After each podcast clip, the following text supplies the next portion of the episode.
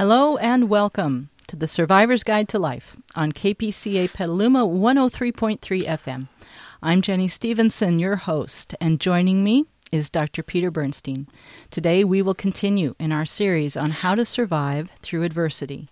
Dr. Bernstein, Peter, as he likes to be called, is a coach and mentor with 49 years of experience helping people survive and grow through trauma, struggles, and hard times, the stuff of real life. That part's serious.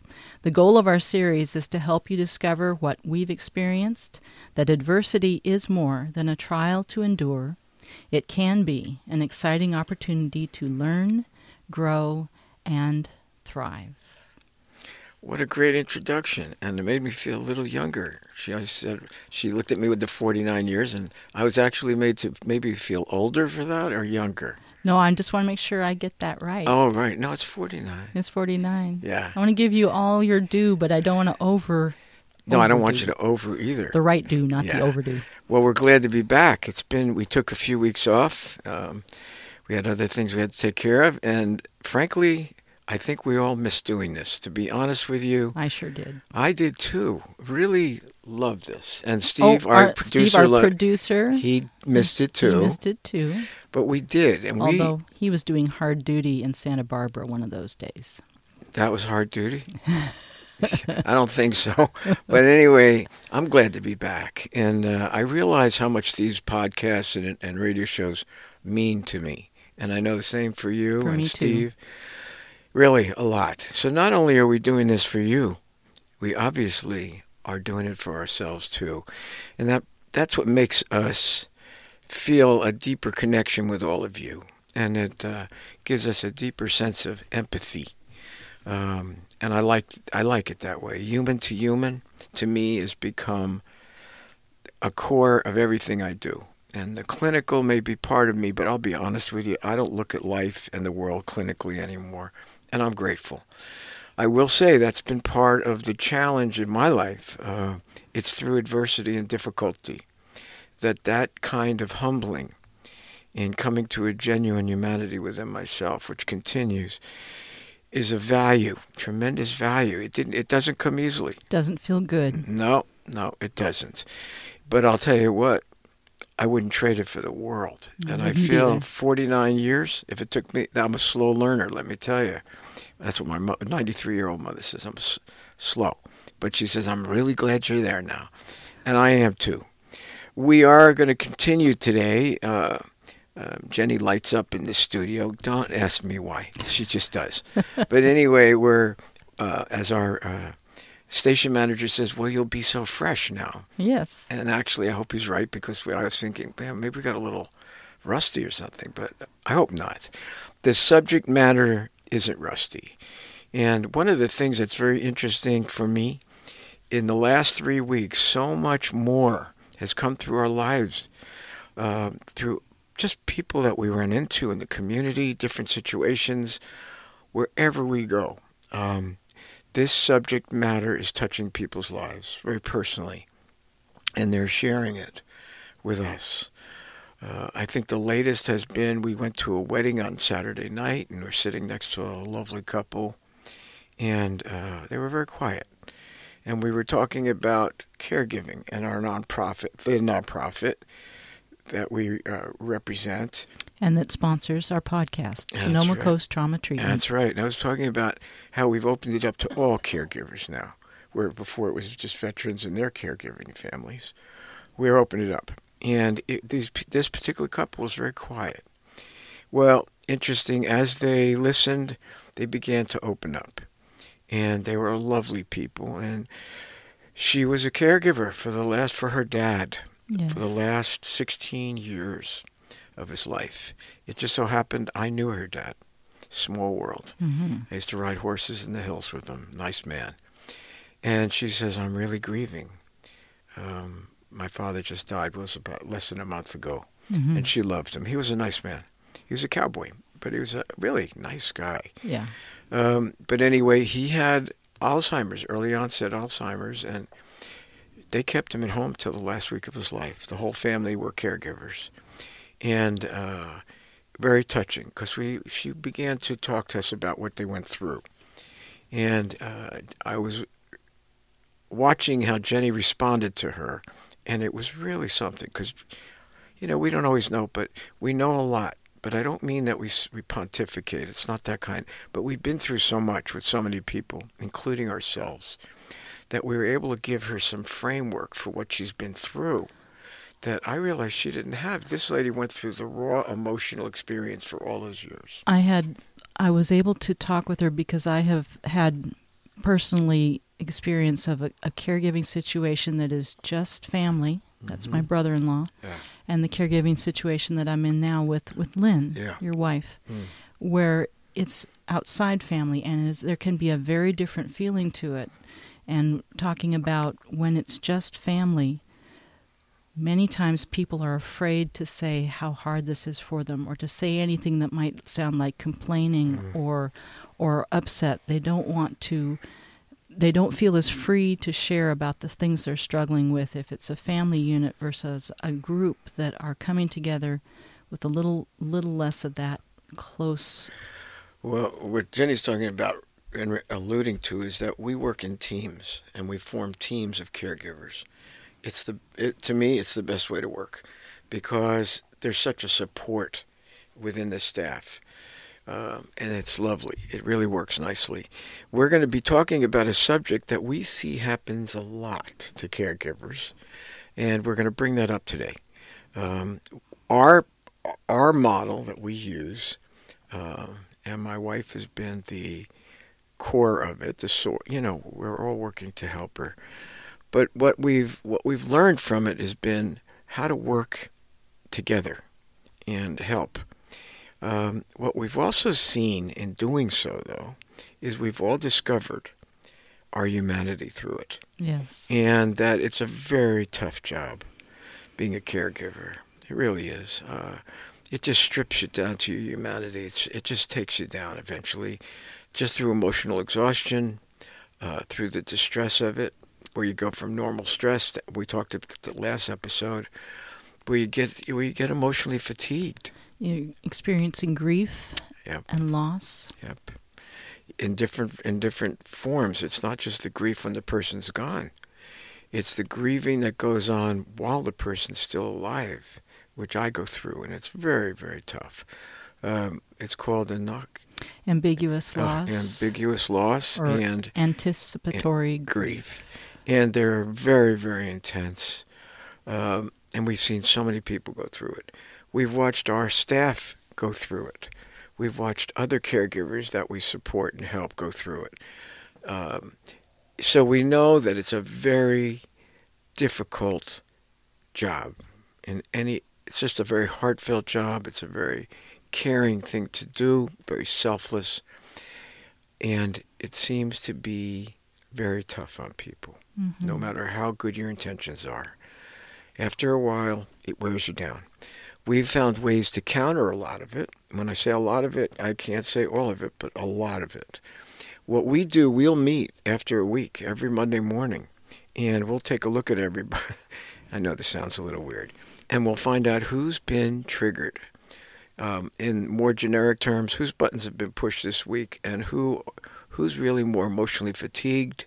Particular, uh, there may even be physical breakdowns. I mean, physical injuries. Jenny's injured right now. It happens because the body becomes exhausted. Mm-hmm. Um, I, I, just want to add that our topic today uh, is triggering. Yeah. So if you're wondering what we're talking about, we'll give you more in a bit. Yeah. What's the name of this topic? What are we going to call today, it today? we are triggering as part of being human. Absolutely. And I don't think everybody knows that. And I don't think people know what it is, but they sure do experience it as a caregiver, you can count on experiencing it because it strips us to the core of who we are. I think one of the most important things of being a caregiver is coming to your own humanity and admitting it. It's a very painful thing to get to, though, um, because you reach a certain point of feeling so powerless and ineffective. And no control. That's right. And it's hard and you kind of come to the end of everything that you can possibly do under your own juice, under your own steam. And you realize you're doing everything you can and it's still not enough. Uh, it's a rough one to realize because after that, you got to wonder where your strength's going to come from, where your resilience is going to come from. Um, what are you going to do? Because you know you're, for those that are aware, you know your limits and you know you're at them or beyond them. And I see lots of people that reach that point. Well, I know that there is much beyond it. Um, that's when the real changes begin to happen for people. Um, when they begin to face change, they begin to face understanding life in a different way, that they're going to have to change. They're going to have to become, find the resilience to keep going, um, but not the kind of resilience where they can fall back on any their old behaviors and their old attitudes, and because it may not hold up anymore. They've got to develop some new ways to new strategies to navigate the difficulties that they're facing that are ongoing. Uh, they need to find a way to have some hope. Uh, they need to find a way to tr- to rise above the emotional load that they're carrying, the emotional pain.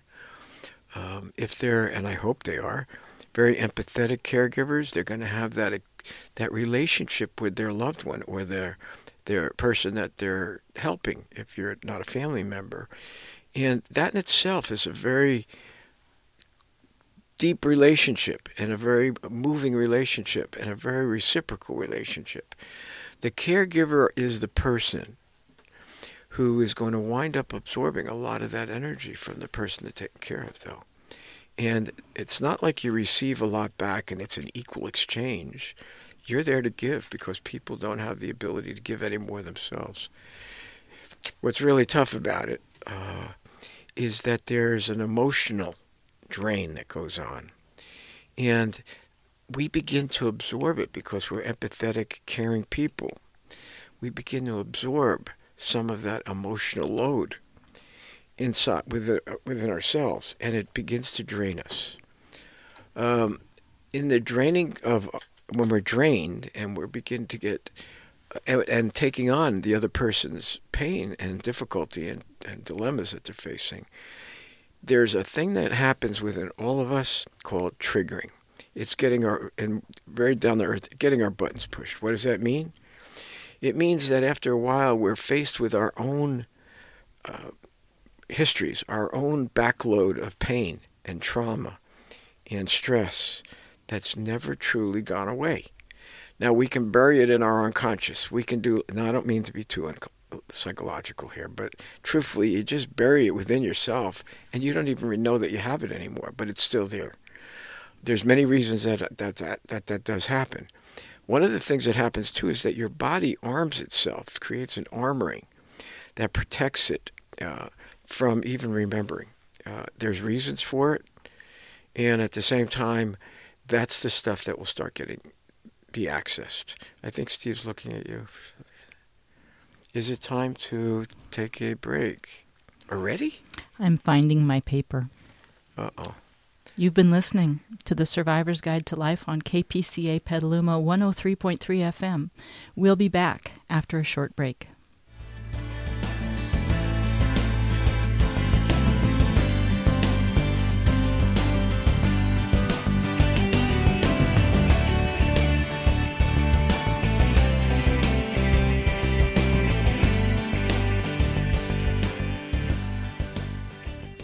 Welcome back to the Survivor's Guide to Life. I'm your host, Jenny Stevenson. In our first uh, segment today, and our title today is Triggering as Part of Being Human, we uh, return to caregivers again.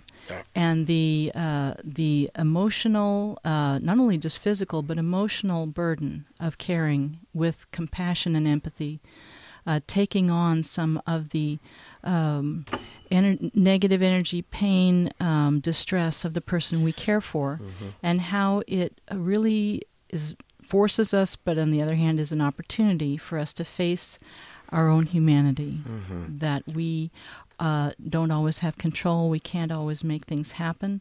We're going to uh, become depleted, and when we are tired and depleted, it's very uh, common to get what we call triggered. You, you said it was also like pushing your buttons. Mm-hmm. We were starting to talk about what that means and uh, what what happens as a result.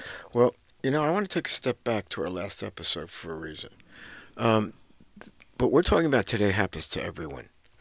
But I want to talk about the kind of people that are caregivers. Um, they're usually very compassionate and very empathetic people. Um, and they are very motivated to help others. So you're talking about a different, the kind of people that really are more open, they're more vulnerable, They care more. they care more. Absolutely.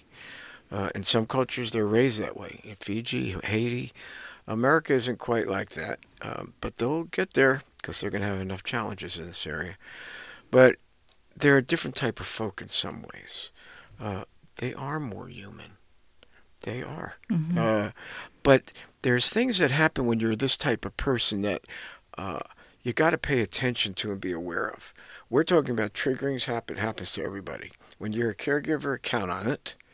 But there's things that we can do too to protect ourselves from these triggerings taking us over. And I'll tell you why that's important in, Yeah. in a minute. May I just separate that everyone gets triggered? Absolutely. What you're saying is there's ways not to let it take over and make us react in negative ways. It's really important not let's to let it take. let's yeah. separate those two things. It's very important not to let that take over because if it does, and we'll talk about what it is in a minute, uh, you're not going to be effective anymore in the present because you have one. You're partly in the past, partly in the present, going on at the same time. yes. One of the things that we talked about, I think we wrote about in, in our book on trauma, was that the, uh, the one of the very classic symptoms of post-traumatic stress, which is also being seriously triggered. Um, we used to relate that in the book a lot more to soldiers, veterans. Uh, we were Navy SEALs we were dealing with, Marines. But one of the things that we realized uh, about that was a thing that goes on that begins to happen called reenactment. And the reason that's so important is because once reenactment happens, which means a person's been triggered, their old em- emotional material, trauma, pain, if it's if it's battlefield trauma, uh, if it's the stuff that even earlier in their lives, if that is put, their buttons are pushed in that area, what begins to happen is they actually begin to, without many times being aware of it, begin to reenact that old the behaviors, the emotions, uh, the attitudes of that earlier That time. past memory and experience. Absolutely, and a That's perfect similar. s- that's similar, not the same, but that's all it has to be is similar. Yeah. For a veteran, a soldier, uh, I mean, we've seen it in, in movies and TV shows, and if you've gone through it, you Mhm. know what it is. it's like the guys when they hear a helicopter go over Boom. and they've been in Vietnam and all of a sudden they're not there anymore. No. And if it's really serious and it's more uh, uh, the, the later type of PTSD for uh, the kids coming back from Afghanistan and Iraq, they could be just walking down the street and they are so careful and they're expecting at any time an ambush from a sniper. Um, what's what's bringing that up? They're they're still back in Iraq or Afghanistan, part of them, and they're walking in areas that they don't feel safe. They never feel safe. Mhm. So they're always on guard, expecting an ambush. Now, does that fit in the present? Of course not. If you, if they're looking at the uh, a, a, wind, a window in a corner of a building, is that similar? Well, it may have been a similar experience to where a sniper was uh, uh, taking take doing ambush, do, doing an ambush back in Iraq and Afghanistan. But here, there's nobody in the co- you know a corner office standing there with a sniper's rifle ambushing. So what happens is the terror of the fear and the caution that they experienced and was legitimately so in our Af- Afghanistan or Iraq, they feel that same thing in the present, and they'll begin to act like it's happening in the present. Yeah, so again, I just to make sure everybody understands that they have this connection, this similar connection takes place inside them. There's nothing they can do about that. That I mean, that is, is just who they are and the consequence of their experiences. It's when they go ahead and act on it. They're not aware, they're not in, they're not able to separate it. That's the problem. That's when they call, that's right. That's a real problem. But it, I want to just make a little bit of a add something to what Jenny just said. There are things that can be done because we do it all the time to help folks get through it Yes. um, and to begin to get back to a more normal way of life. Uh, where their nervous system, where they hold the memories in their body, begins to decompress, and the intensity of the experience begins to settle down. It doesn't have to So, stay so intense. No, it takes work. We do it Yeah. round the clock uh, at our work, that's for sure. But what we are saying is there are many people that don't get the help, and what they do is they'll push it way back into their out of their mind because at the time it was too dangerous, it's too overwhelming to think about, and yet all the impact of it, all the emotional content of it, and physical content of it is still there, and they may not realize it. What happens is though, um, because they don't realize it and they're not aware of it, when it does, when they are get, when those triggers get pushed, that's when there's trouble because it taps right into those old experiences and here comes the old intensity that doesn't fit, the old precautions that don't fit, um, the the actions that don't fit, and all of a sudden we're in trouble.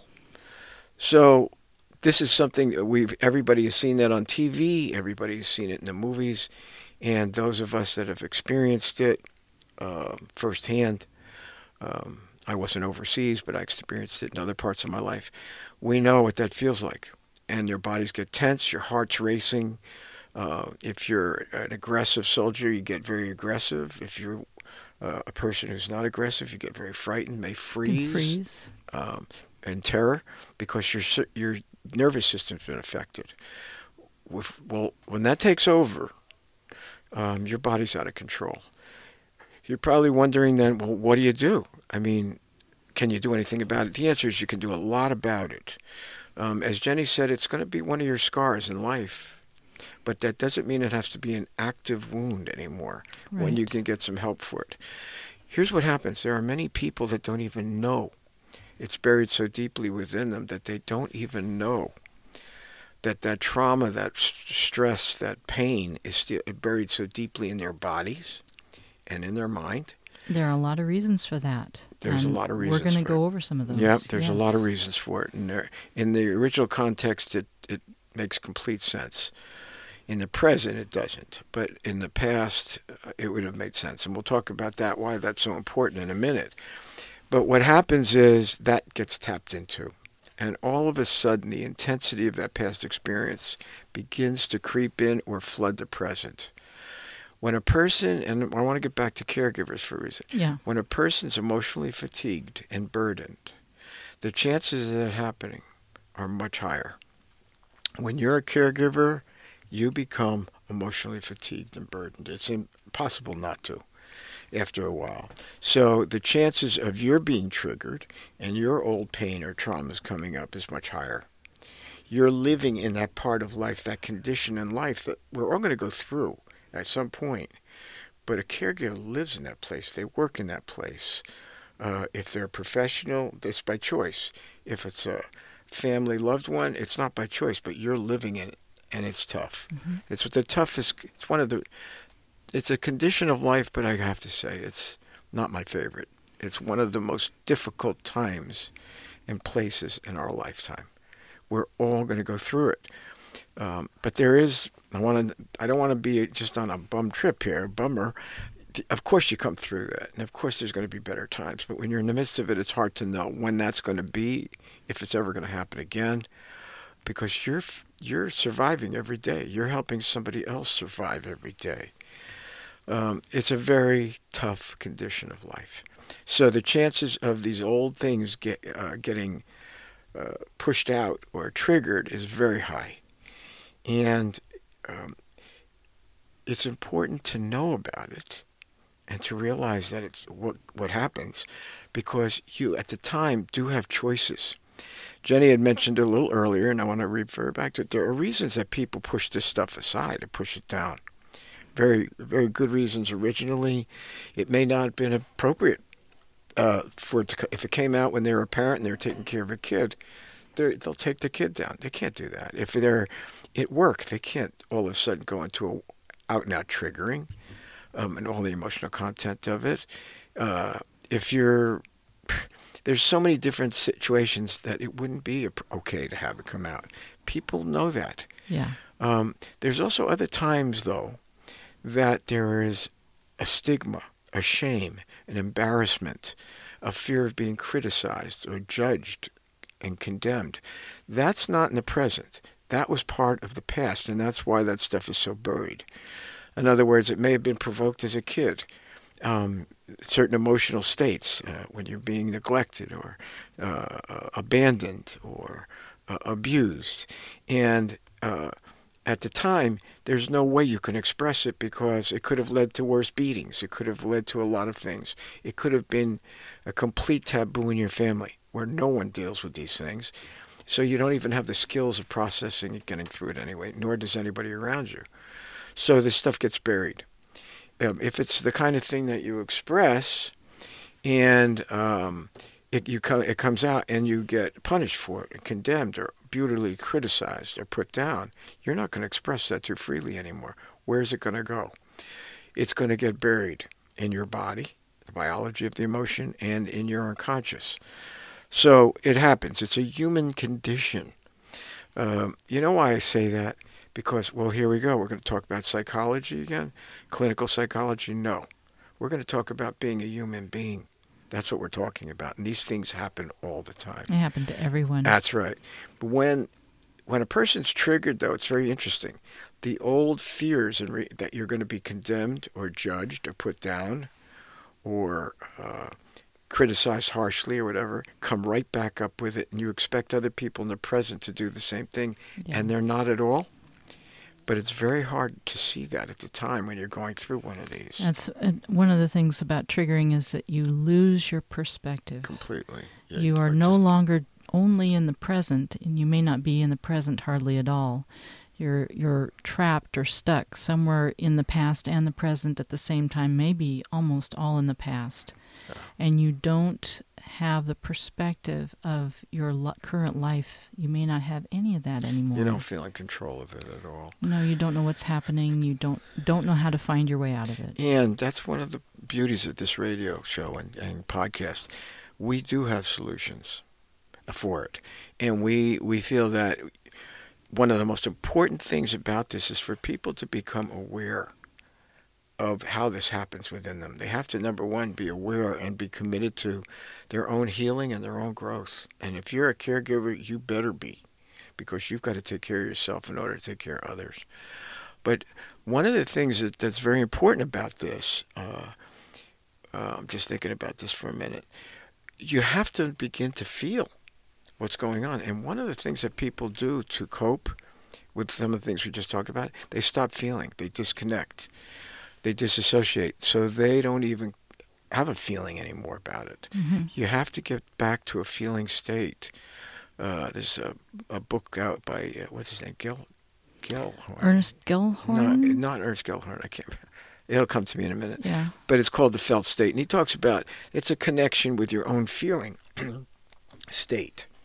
Um, how about if we think about that for a moment while we take a break? Good, because I'm just losing my voice. All right, yeah. so we'll, we got lots of stuff to do yeah, during the break. You've been listening to The Survivor's Guide to Life on KPCA Petaluma 103.3 FM. We will be back after a short break.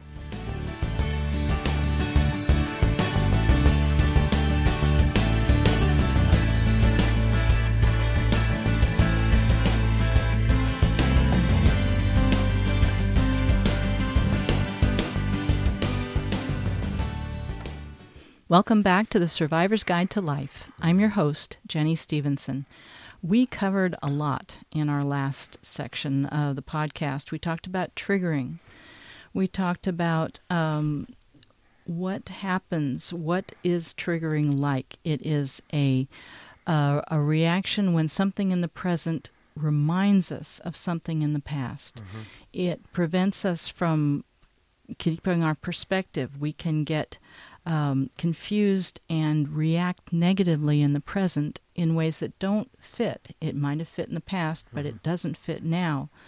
Um, the kinds of things that trigger us are things that we may have buried and pushed down Right. uh, because for many reasons we talked a few of them maybe it wasn't appropriate to deal with them at the time maybe we weren't allowed to maybe there was stigma maybe we were too young to be able to do anything about it and so now when we are triggered uh, there's this charge this intensity uh, that can be uh, frightening or confusing uh, because we may not have awareness of what this is all about. And we talked about the importance that there are things that can be done. We can work through this. It doesn't have to stay But- intense. But don't go there yet. Go by what you're talking about, we'll get to that in a minute about why it's so. When people aren't aware of it, what does happen? Yeah. When their when their emotions are triggered and they don't know it, behaviors change yeah. and they begin to act destructively without possibly knowing it. Um, they can be out of control and not even know how out of control they're becoming. Their health can begin to deteriorate. They can get injured and think, well, it just was an accident. But it's not. And particularly if you're a caregiver, every caregiver out there knows how hard the job is. It's physically taxing. It puts our bodies through a lot of changes. Well, let me tell you, when you're exhausted and you're depleted, the chances of you getting hurt are much higher. hmm Um, one of the things that lead, feeds into that, of course, is that you've taken on a lot of the person, your care receiver's energy, Yes. and it becomes toxic in your body. The toxicity and the buildup is some, one of the things that will do the triggerings. And that, I'll tell you how sensitive it could be. It could be a smell, a touch that seems so similar to a time in your life that was so traumatic and so painful, and all of a sudden the memory that's held in your nervous system comes to the surface and it takes you over physically. A lot of people think, well, I'll just tough it out and be strong. And I can, and I've heard more caregivers who mean well say that. And I, I think I'm definitely along those lines, one of those kind of people. I would have to cop to that too. Or Jenny can really cop to it because she's been copying it for two weeks, Yeah. and she's getting confronted a lot on it. And and and rightly so. Yes, because we don't want her to get hurt anymore. But um, what happens is that if you have that attitude, um, that can cause problems because your behaviors begin to change, and you think you can just tough it out. That doesn't work. The more, the better way to go is to become committed to becoming more aware of what you're feeling, and when you do that, then you can begin to choose to do some things differently. Now, not all the time can you consciously make choices that will change your behaviors, but it certainly can modify it and give you a sense of control and keep you more in the present. We know that powerful triggerings aren't always that reasonable, and the intensity behind it can be so intense, intensity intense, uh, that what it's very hard, really, and that we have other ways of de- decompressing that. We use our work that we've designed. Uh, to decompress and get the nervous system back to what we call a, uh, a self-normalizing um, type of level again. We know how to do it. We've been developing it. We've written books about it and papers. We know how important this is. But I can tell you, nonetheless, it's a very tough challenge and confrontation. We're talking to caregivers about this. I'll tell you why. Because they don't, for some reason, they may have the best intentions in the world and be the deepest empathetic people. But boy, when it comes to self care, they're not so good at it. And this is where trouble begins. Um, they really have to know how to take care of themselves. They have to be committed to growing, to recognizing the changes in their body when they begin to accumulate too much built up emotion. They've got to know how it feels in their body uh, versus what their body normally feels like. There is a biology to emotion and they got to be tuned into that because then they're going to become aware of geez i'm starting to get my jaw starting to get tight i'm starting to get a headaches my neck hurts my back hurts and it's not from injury it's from t- tension that tension is telling you, well are you like that always and the answer is no It's because you're beginning to build an emotional charge that's manifesting itself in your body. That's very important to be aware of because if you're not, the chances of you getting injured much higher. And one thing to add to this is that so many caregivers, particularly also maybe particularly family caregivers, won't pay attention to themselves because they think they're not supposed to.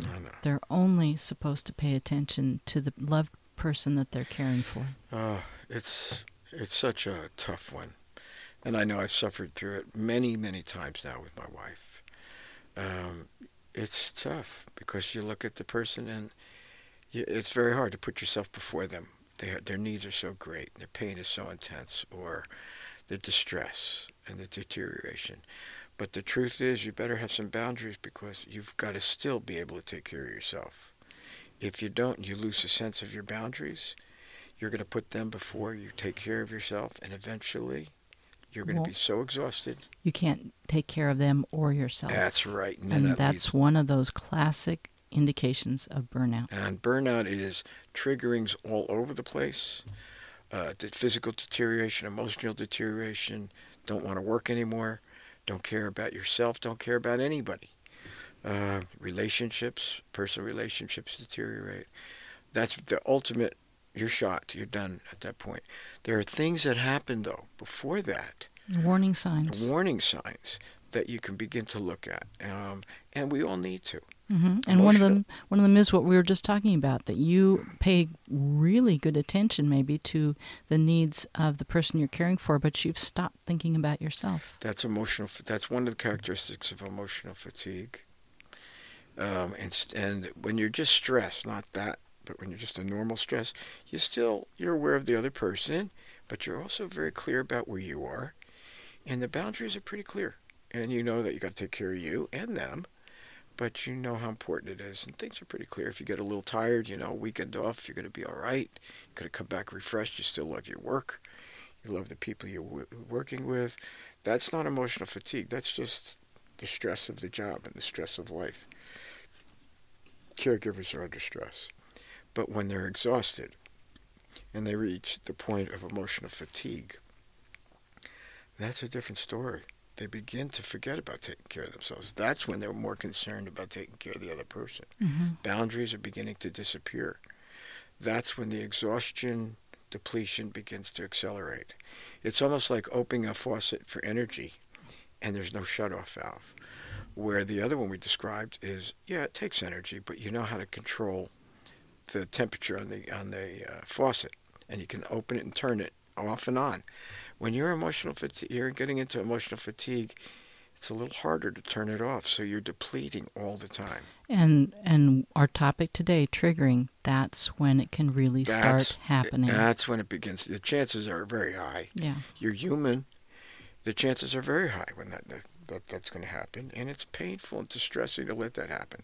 Can it be countered? You're darn right it can. If you become aware of the changes that are beginning to happen to you um, we feel it's really important. We're not dismissive, though, of how difficult this kind of situation relationally and every other way is. Uh, we're not dim- being dismissive.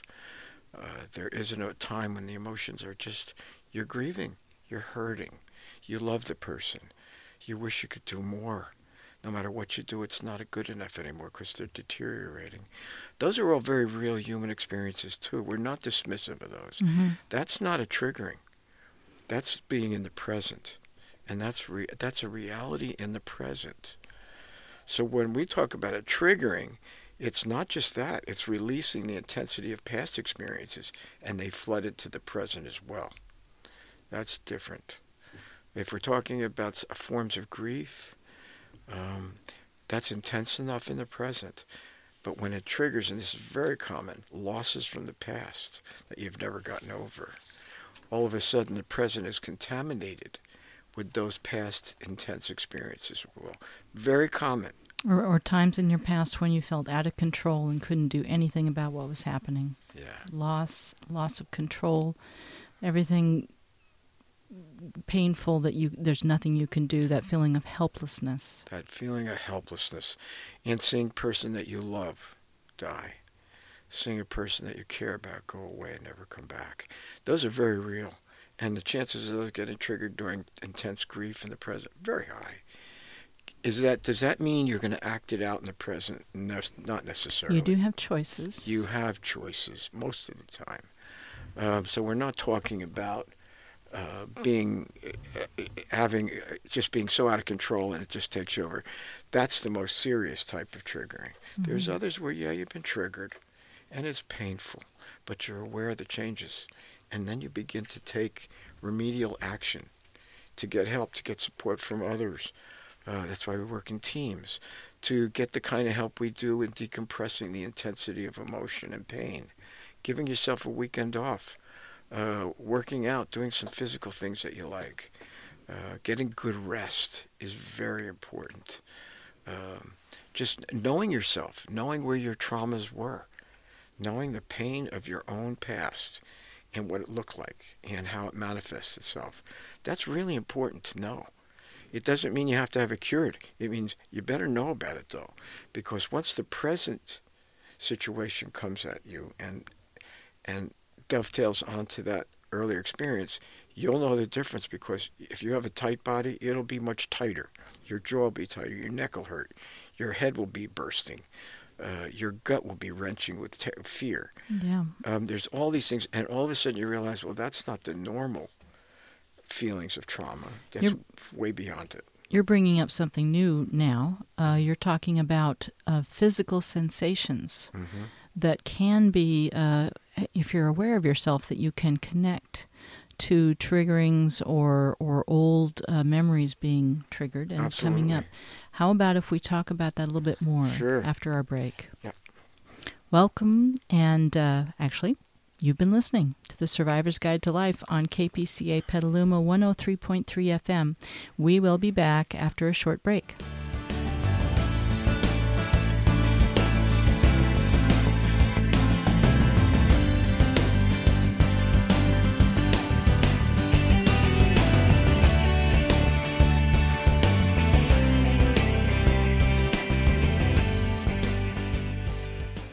Welcome back to the Survivor's Guide to Life. I'm your host, Jenny Stevenson, and we are returning to our discussion on uh, triggering and uh, caregivers and how uh, the stress and the emotional uh, fatigue that caregivers experience can just prime them for difficulty with triggering, where things that are happening now that are similar to very painful things in their past can can can bring them to a place of, of intensity, of distress that they don't want to act out on. I mean, on the people that they're caring for, but can happen. Um, they can lose perspective. They can lose uh, the the the priority of self care well, it does, or it can go on a. Uh, the other part that we don't we haven't talked about is when people are out of control with this, what they begin to do and what it begins to look like. Um, many times when people are in this kind of pain, they start self-medicating. This is common with medications, with alcohol. Um, we've seen them want to run away. Re, uh, they become resentful of their client or their loved one. Um, I've heard more people, I hate to say this, but say it's just better off if they're dead, then I don't have to deal with it anymore. And I've heard a bitterness begin to develop. It's yeah. awful. Uh, it's a reflection, like you said, of their pain. Of their pain. That's what you got to keep in mind compassionately, but still, it's not so good. It's not good. But a lot of times they'll self-medicate. They'll begin to do uh, destructive things. They'll begin to neglect the needs of their care uh, receiver. Um, then we're moving into burnout. But there's lots of things when people aren't aware of this that they begin to do that are very destructive. It's to kill the pain. It's to push it down, not to deal with it. We're taking it. We're taking a, an intervention here and going. That's not what you do. There are ways to deal with this, to recognize it, to begin to take constructive action, to actually make you more resilient, stronger, more purposeful, even though you have to deal with these very painful, difficult situations. So it is a form of self-care, no question about it. Triggering is a, a very important mechanism to pay attention to. Uh, is it going to be? Can it be a very emotional experience? Oh yes. Um, I, they made a list of it. We had a list in one of our papers that we wrote earlier, but I was thinking of one that that gets me, and that is I had I went to this wedding on Saturday night. Jenny was there with her husband and whatever. It's a beautiful wedding. Mm-hmm. It was probably the best time I've had in four years since my wife's been sick, but I was by myself, and I haven't done that kind of thing. Anything I ever did was with my wife. We were very close, and you know one of the things I saw is I'll, I'll be okay being alone. I can do it. I had a great time. It was good to relate to people. Uh, I had no complaints about any of it. But when I saw couples that were together, I didn't kid myself that that was a triggering that it wasn't that I was completely overwhelmed, but of course I felt pain because I'm looking at them and then my loss is beginning to come up about my wife. And it hurt plenty. It hurt. Did it take me over and interfere? No, I'm not burned out. Could it if I were exhausted and burned out? Oh, I'm sure it would. But the triggering itself was just seeing couples that were together, loving each other, sharing a wonderful experience. This new couple, these newlyweds who we adore, seeing them reminded me of my wife and I 46 years ago. It's nice. Yeah. But it's those memories that begin to flood. Yeah. Um, was I out of control? No. Did it do any? Did I do anything destructive? I don't think so. Um, I know I didn't. No. But no, Jenny was there and her husband. I was there. I they can were attest. they were watching me. No. Actually, it's the truth. I had a great time. No. But one of the things, truthfully, is of course that's a triggering too. And so many of the people there you knew at a time when Lynn was very active part of your life. That's right. She had been there right with you with these other people. That's right. And it brought back those memories too. Was I flooded to destructive behavior? No. Did I feel it physically and emotionally? Of course I did. Was it interfering and was it making me act out destructively in the present? Not at all. Did I know that my heart was aching about it? Of course. But I was able to go on and keep my mind clear.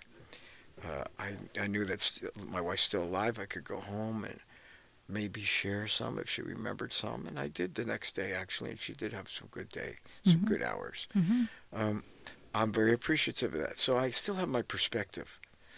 Um, I'm not fully overwhelmed with grief and loss. That night, we met people who were overwhelmed with grief and loss. They We barely did. could talk, Yeah. and they were hurting so deeply. Wonderful, good people. So we're not talking about an experience that isn't human. We're just saying there's different, uh, not elements, but there's different degrees of it.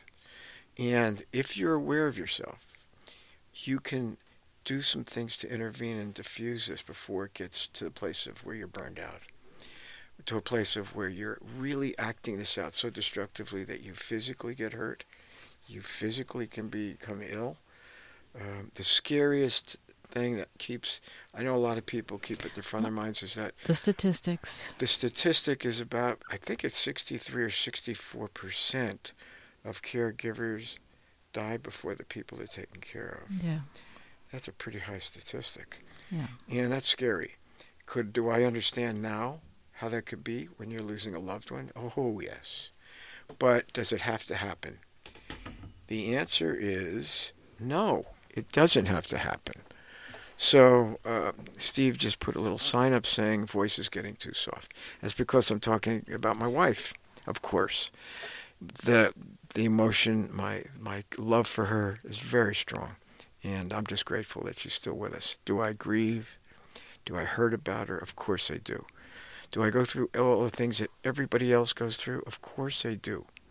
But am I able to start doing things more constructively? building teams, helping other families and other people. That's what we're doing. That's why we're doing this podcast.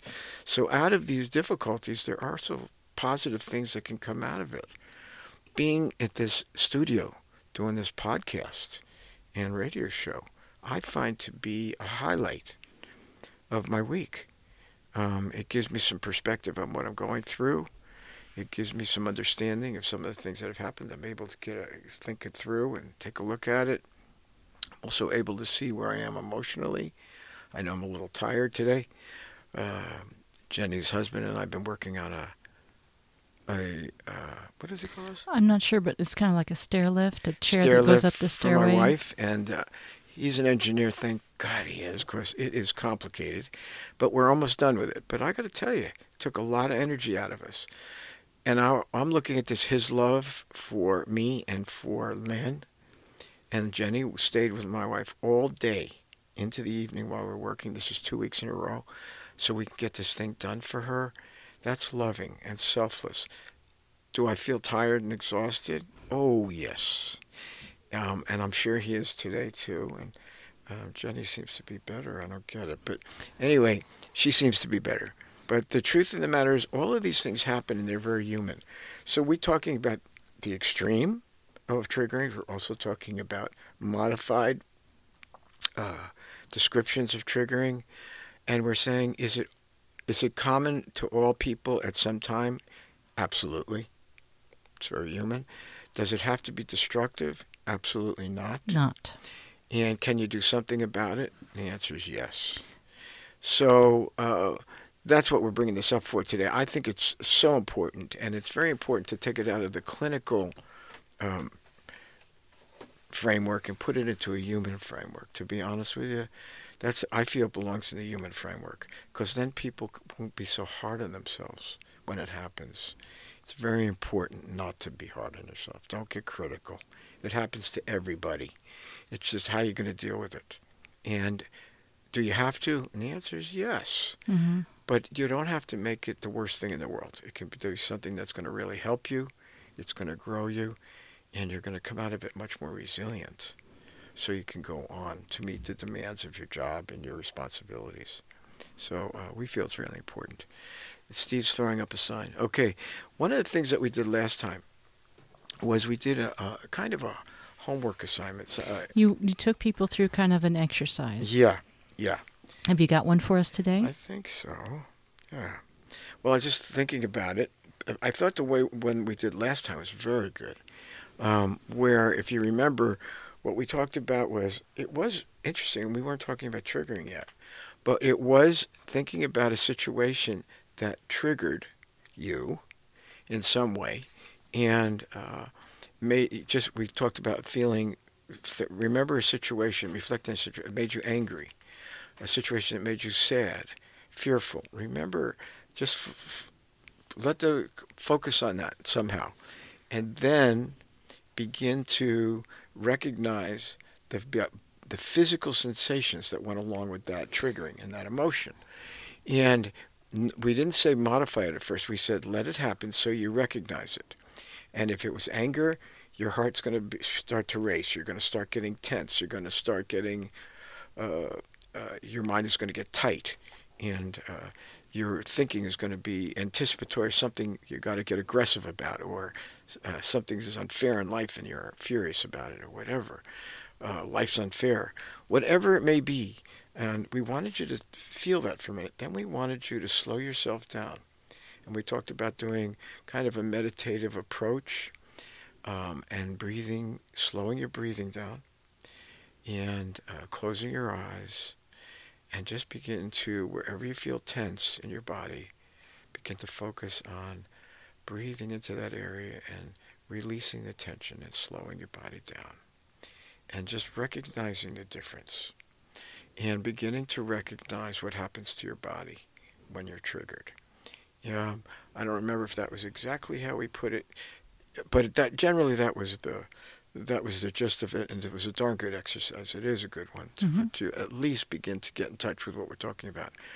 This week I have something a little different, but not all that different. I'd like you to go through the week, and when you are triggered, I'd like you to write down at the time what the triggering was, what it what it brought out in you, how you felt physically, and I'd like you to just write the notes out and just carry a pad with you, something that you could write on, and just through the week, pay attention to where you might be triggered and how it feels physically, how you feel emotionally. What did it bring out in you if you have a conscious memory of uh, something in your past that has always been painful and never resolved? Just write them down. And then next week, well, we can't go over it unless you call us. But I'd love to hear about them. I'd love to hear about some of the things that you are dealing with and remembering. And I'll show you ways that you can begin to modify that. Um, May I add one thing? Just a Mhm. reminder to people that of, of triggerings that, that we're going to, the exercise is, tr- a, a trigger would be when you overreact. You realize you're overreacting to something that's happening right now. Uh, we use the, the phrase, your buttons are getting pushed. mhm. So you're going to go through your week becoming as aware as you can of the times when, if you got angry, it was probably more than was really called for, or you got uh, upset in some way that, that just seemed bigger than the situation. Exactly. And uh, by the way, if that happens, take it from one who knows. You can apologize before you get carried away. Um, I'm a man that lately is. I've had a few times where I've had to apologize. That did happen. That went. That does go along with grieving, by the way. And try not to be too hard on yourself, but don't be too hard on anybody else either. Um, and I know, knowing myself, I'll be honest. I use myself as an example. When that has happened, and I can say there's, it's happened three times in the last. Oh, it's been a long time. But when they come, I'm one of those people. That, I'm a scary dude and I know it. And all my old survival instincts and violent sides come out, and I'm scary, and I scare people. I've not been the one that's provoked not uh, one of the situations, but once people provoke me, they regret it. And frankly, so do I. Because I realize that was inappropriate. and You're way too strong and overpowering, and you can hurt somebody. And I've seen that in myself, and I regret it. And I, I'll be honest with you, most of the time I've apologized and mean it. I've built some very meaningful relationships, by the way, from that too. That has led to some very, uh, just Yeah. very important relationships. Yeah, truthfully, not not not planned that way, but that turned out that way. That Mhm. there's other human beings going through rough times too. It gives them permission exactly, and that's happened. to be human with you. Yeah, and I've met some really nice people. They'll say, I was off too. Yep, they'll say, "I'm sorry, you were Yeah. right. Uh, yeah. I should never have done that and said that to you." And that's, but really, then they start telling me what they're dealing with and Yeah. the grief Yeah. and the loss, and I go, "Don't worry about it. I'm sorry. I should have reacted that way." But guess what? A bond, an understanding, connection, they become friends. hmm So we have had that. But anyway, some good can come out of it too. I hope that this has been helpful today. I really do. Uh, I feel it's really relevant to our living, our dealing with difficult situations. Um, we've seen too many people in all walks of life that are, are coming into our lives sharing these kind of things with us. It touches my heart deeply because of what we're going through and what I'm going through. But nonetheless, I see lots of people, and it doesn't mean they're clinically ill. Not at all. It means they're human. And I want to stress that today. So don't be hard on yourself.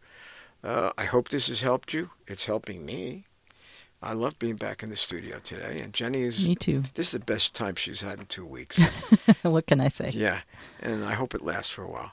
So anyway, um, we want to, I know we're coming to an end of the, this We are at the end. And if there's anything that we have said today that can that's helping you or that's giving you a new outlook and perspective on what you're going through and gives you some hope, boy, would we love to hear about it. Yeah. We would love it. That is why we love being here. Yeah. That is why it feels good to be here doing what we're doing. And so please get in get in touch. touch. Please.